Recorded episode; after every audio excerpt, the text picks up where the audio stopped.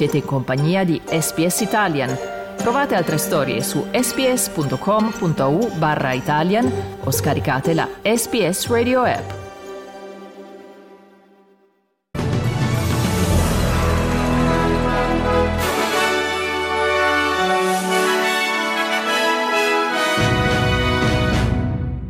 Australia, il governo utilizza per la prima volta le cyber sanzioni contro un cittadino russo coinvolto nell'attacco a Medibank. Attesa per gli annunci sulla riforma del fisco previsti per oggi. Benvenuti all'edizione flash del notiziario di SBS Italian, con voi Massimiliano Gugole. L'Australia ha utilizzato per la prima volta lo strumento delle sanzioni in campo informatico, imponendole a un cittadino russo coinvolto nella violazione alla rete di Medibank Private dell'ottobre 2022.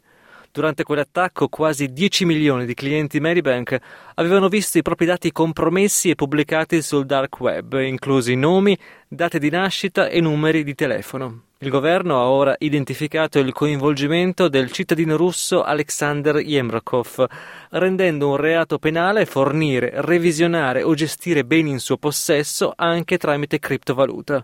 Eventuali violazioni saranno punibili fino a 10 anni di reclusione. La ministra per la sicurezza informatica, Clare O'Neil, ha dichiarato che questo è un giorno storico, definendo la violazione a Medibank l'attacco informatico più devastante che l'Australia abbia mai subito. We all went through it, literally millions of people having personal data about themselves, about their family members taken from them and cruelly placed online for others to see. It helped us, I think, understand the enormous cost this problem will have to all of us as Australians if we don't step up to this challenge.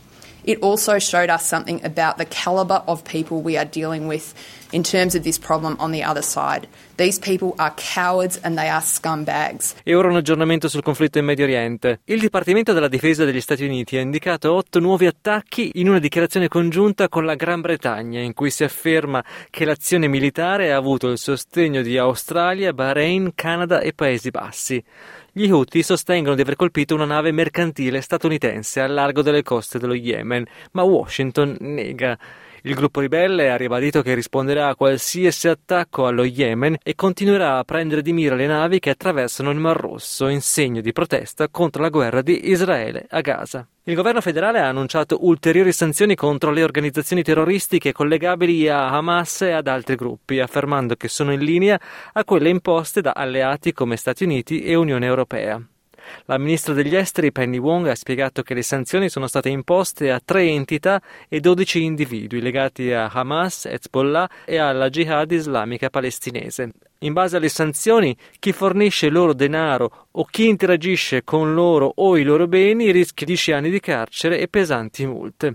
Wong ha affermato inoltre che nel suo recente viaggio in Medio Oriente ha ribadito il sostegno del governo alla soluzione dei 2 stati per Israele e Palestina. Così la ministra ha risposto alla stampa che richiedeva un commento sul rifiuto del primo ministro israeliano Benjamin Netanyahu alla proposta di uno stato palestinese. Any pathway to peace requires progress towards an independent Palestinian state, and that is the best way to ensure peace and security and dignity for the Palestinian peoples and also for Israelis. Il primo ministro Anthony Albanese ha detto che tutti riceveranno un taglio alle tasse. Il gabinetto federale si riunirà oggi 23 gennaio per discutere della riforma fiscale che dal 1 luglio creerà uno scaglione unico per i redditi tra i $45,000 e i $200,000 l'anno. Secondo i mezzi di informazione Nine e ABC ci sarebbe un nuovo piano per abbassare lo scaglione fiscale massimo a $180,000, riducendo così i vantaggi per i redditi più alti.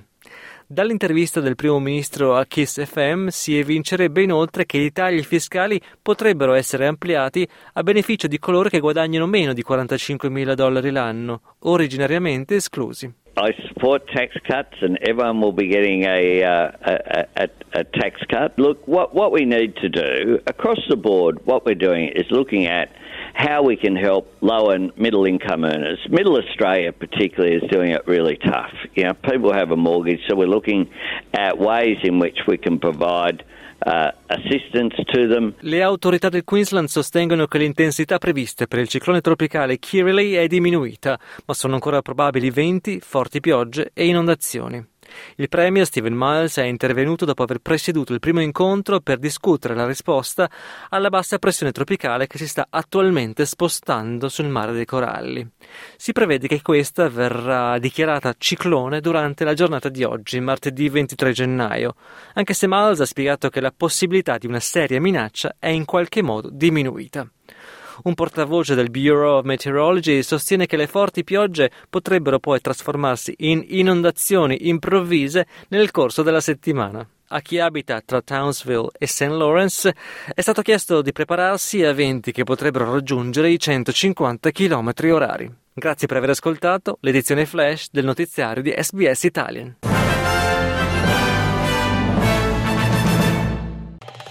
Volete ascoltare altre storie come questa? Potete trovarle su Apple Podcasts, Google Podcasts, Spotify o ovunque scarichiate i vostri podcast.